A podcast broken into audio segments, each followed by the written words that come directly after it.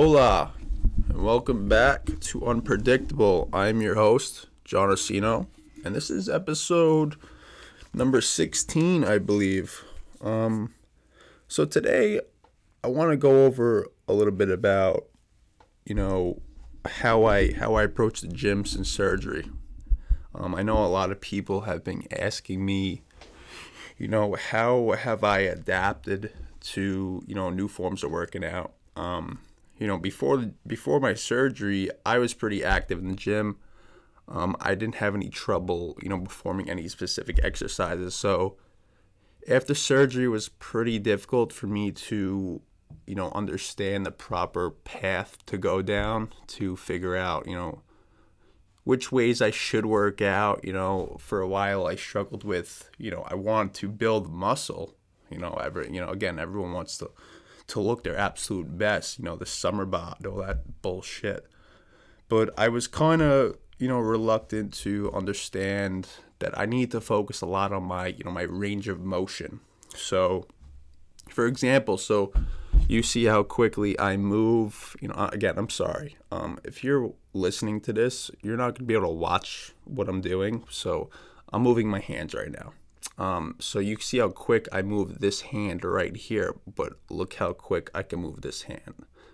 So that's an automatic, you know, sign that, you know, I lost a lot of coordination in my left side of my body. So another thing is range of motion. So when I go straight up with this arm versus going straight up with this arm, it takes a lot more, you know, focus. You know, when I come down, it kind of just wants to come down. There's no slow, you know, it's it's much more difficult for me to control it. You know, another another example I can use is boxing. I can throw a punch, but I can only throw it so fast because my arm has no control really. It doesn't want to come straight back.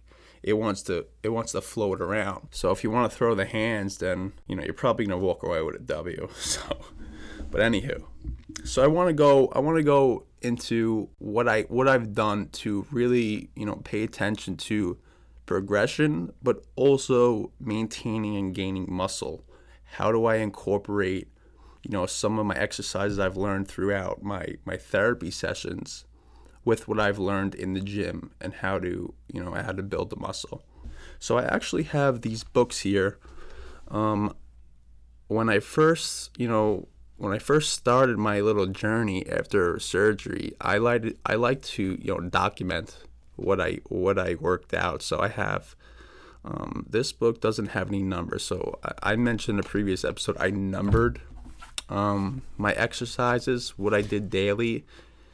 Um, pretty so okay. Here we go. This is day one. This this is crazy. This is September twentieth of 2018. So I, again, I my surgery was June 4th. So this is what June, July. It's about three months three like I don't know, whatever. So what I had to work out then was I did the elliptical for 30 minutes. Then I would do dips. So I remember, you know, performing the dips. So if anybody's familiar with a dip, you know, I really hope everyone knows what a dip is. But I would favor this side of my body. So when I would go down, I would lean to my right side a little bit, which was very awkward. And that was that took a long time for me to you know to get over the little hump. But after dips i did you know i had one dumbbell i think it was 30 pounds or so where i would do the shoulder exercises like i, I recently mentioned to you know to get the control. And i remember f- from this is when i would go up my arm like did not want to go straight down it wanted to go like like this way which was very, very weird. That also took a very long time. That's something I'm actually still working on today, but it's something I've consistently paid attention to, and I know that you know I need to keep working at it for for me to perfect it. I understand that. After dumbbell shoulders, I did box steps. So on my floor, I have uh, I have uh, tile floors that you know form the box. I don't know if anybody is familiar with that. I hope so.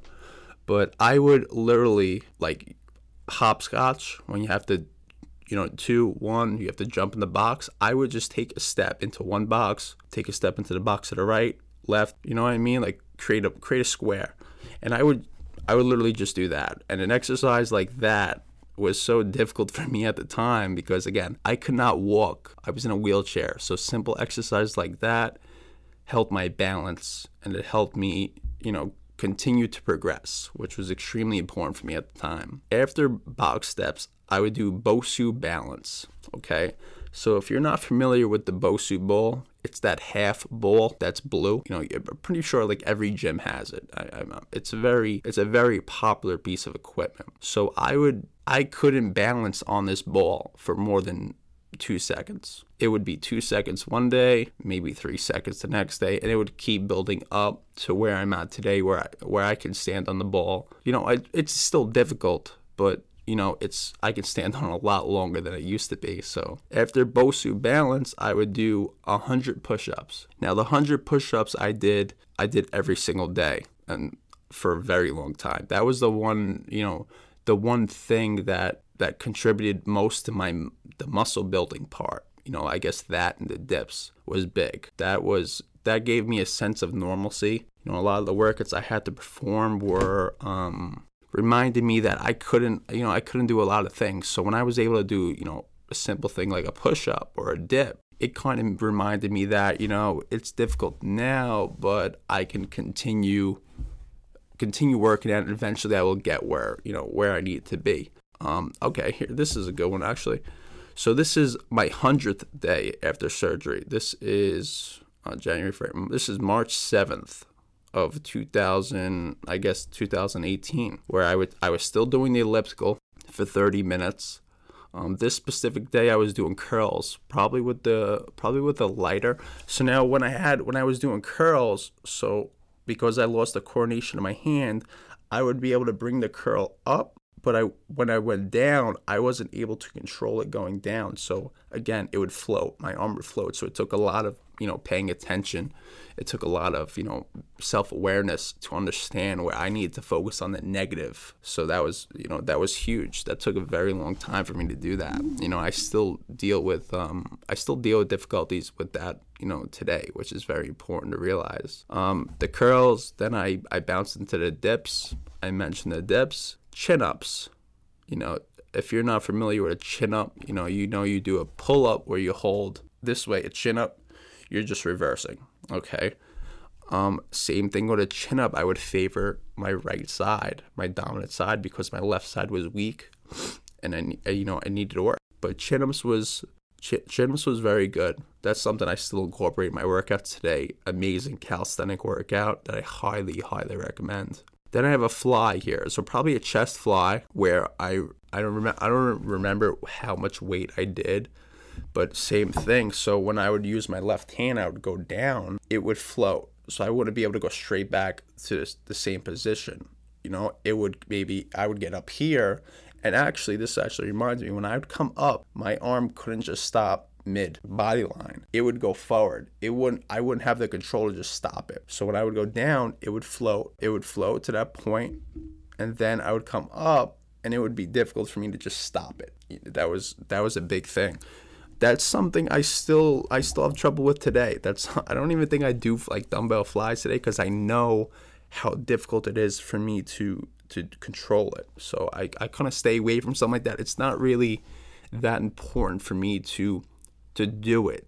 Uh, if that makes any sense, it's I uh, there's other ways to work your your inner chest, your chest muscles than a fly. Um, pull ups, I mentioned chin up this way, pull up this way, and push ups. So again, I told you I do the push ups. I did them religiously. You know, I knew that that was going to help me build muscle. And this was actually a circuit workout. So I would do the elliptical. No, no, no. I would start with the elliptical. I would do the curls, dips, chin ups, fly, pull ups, push ups, and a circuit. So that would just be one set. And I would probably do three sets of that. So that was the 100th day. Okay. Um, let's see what else I got going on here. Let's see what I got on. Um, stand by. Okay. Well, this is not to work. Uh, this is 62. We were just on 100. We don't want to we don't want to go back.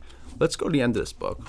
Um, this is, I think this is my last book. I kind of stopped documenting because it was, although it was encouraging me to continue working, it was still, it was still reminding me of like how like how much further I needed to go. It was discouraging me pretty badly.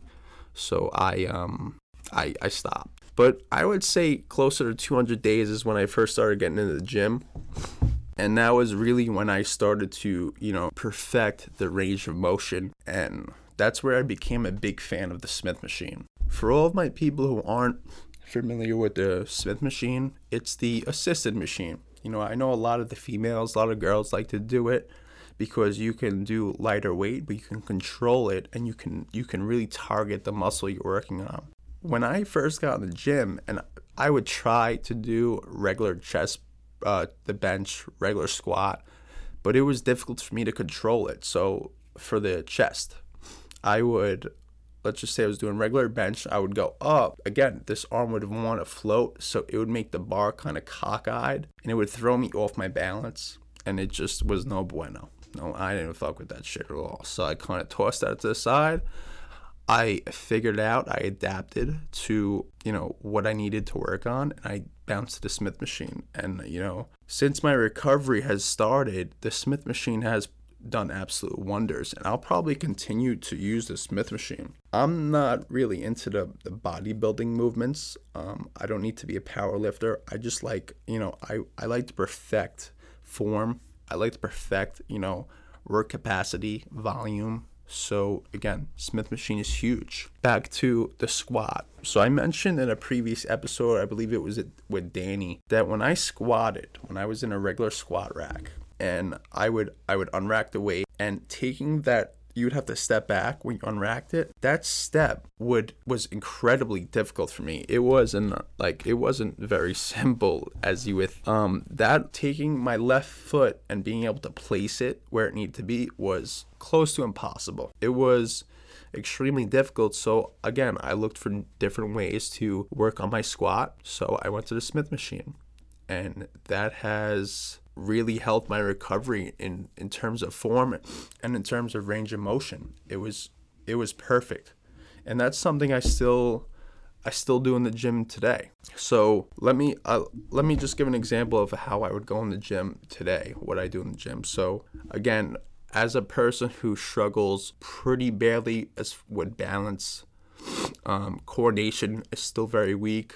Um, vision, but we'll touch on vision in a little bit. I use specific machines that, you know, don't really encourage me to use too much, you know, coordination, too much balance, but encourage range of motion. So that's why I I use the Smith machine so much. When I go in and I do chest, you know, I have to bench, I use the Smith machine so I can focus on going all the way up, but I don't have to focus on this part right here. It just goes straight back down to where I need it to be, which is which is incredibly important for me. If I go in and I'm doing if I'm doing legs, squatting, squatting on the Smith machine at all times. Now this doesn't mean I can't squat on a regular rack. I can. I I've I've I haven't perfected it, but I've I've tried I try and switch it up every other week to know that my body understands the proper movement. I think it's very important for you to build some type of muscle memory in the gym and especially in my in my case, it was important for my body to understand which way to lean, which which body part to favor when I'm performing a specific exercise. So that's really how I incorporate different workouts in the gym. And a perfect example is why I'm so passionate about this is um, when I was first uh, when I was first getting back in the gym, and this was this was a, a pretty big time for me because I had been out of the gym for, for quite a while, several months. And when you're in a like a retro fitness or an LA fitness, all those commercial gyms, you don't really see anybody with disabilities. I think it's an insurance thing. I'm not really sure. I don't want to point any fingers, but you never see anybody with disabilities. So I walk in the gym one day and there was this there was this little kid and his father, and the little kid had cerebral palsy. So I'm not a scientist. I really don't know what the technical term for cerebral palsy is, but it's pretty. It's it looks pretty difficult. I mean, it, for someone to deal with something like that on a daily basis, it, it must be extremely hard.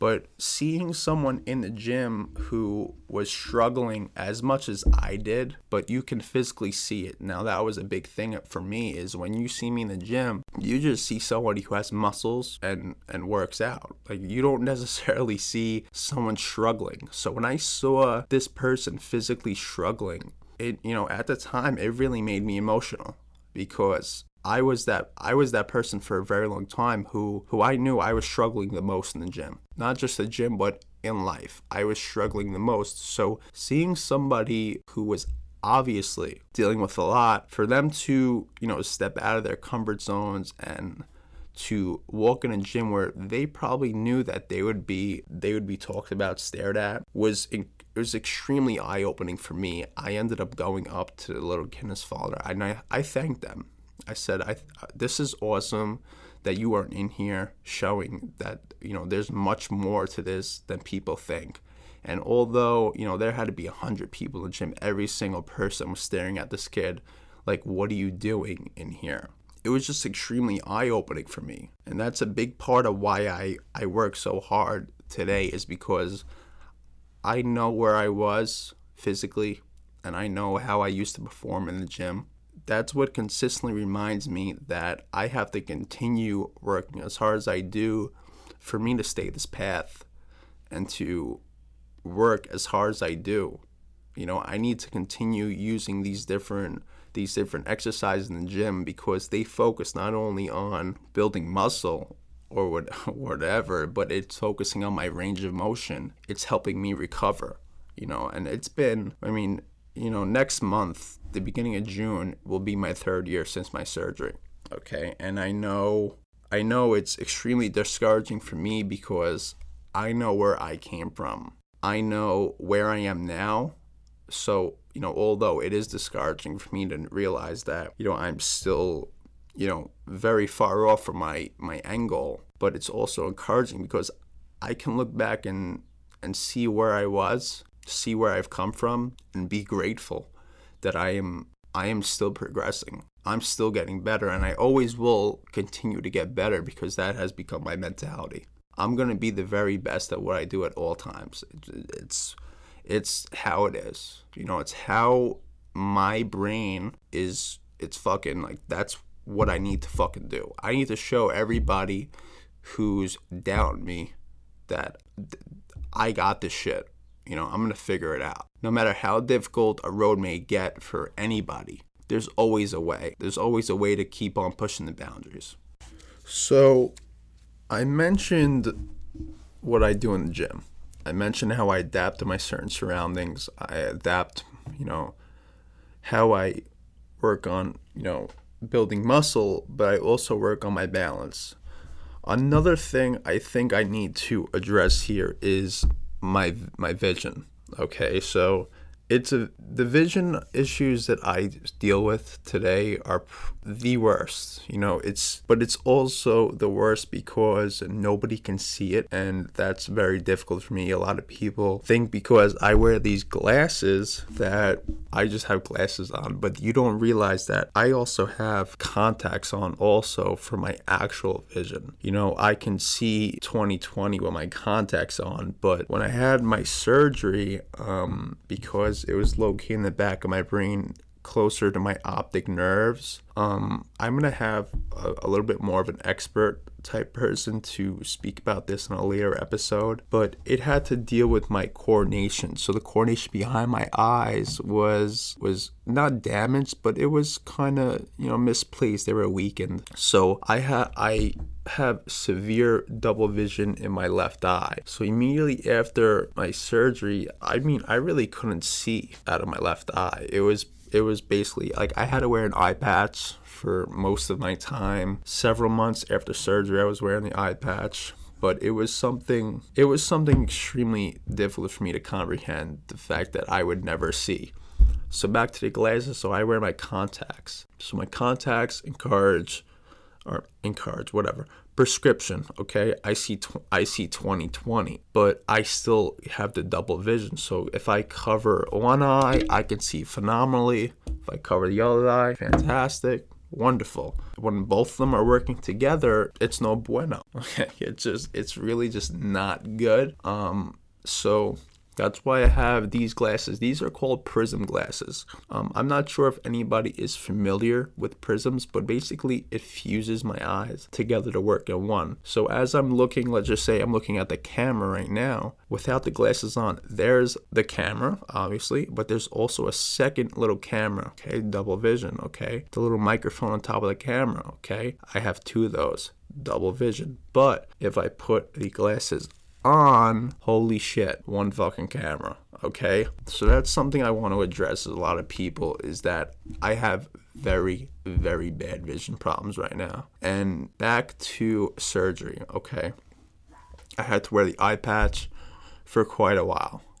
So I had to wear the eye patch for quite a while. All right, several months or so. I was with the eye patch and also in the wheelchair. Catastrophe, I know. But once the eye patch came off, I was still dealing with significant double vision. It was it was pretty bad. Okay, for for example, I could not drive. Um, and for everybody who knows me, driving is like a very like a very strong skill I have. Okay, I'm a very good driver.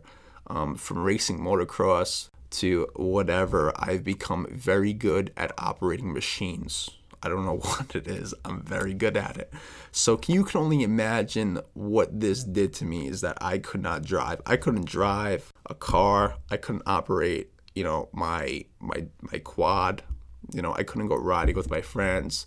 Um, I couldn't operate a boat. You know, you know, my parents had a boat that I would drive all the time. Couldn't do that.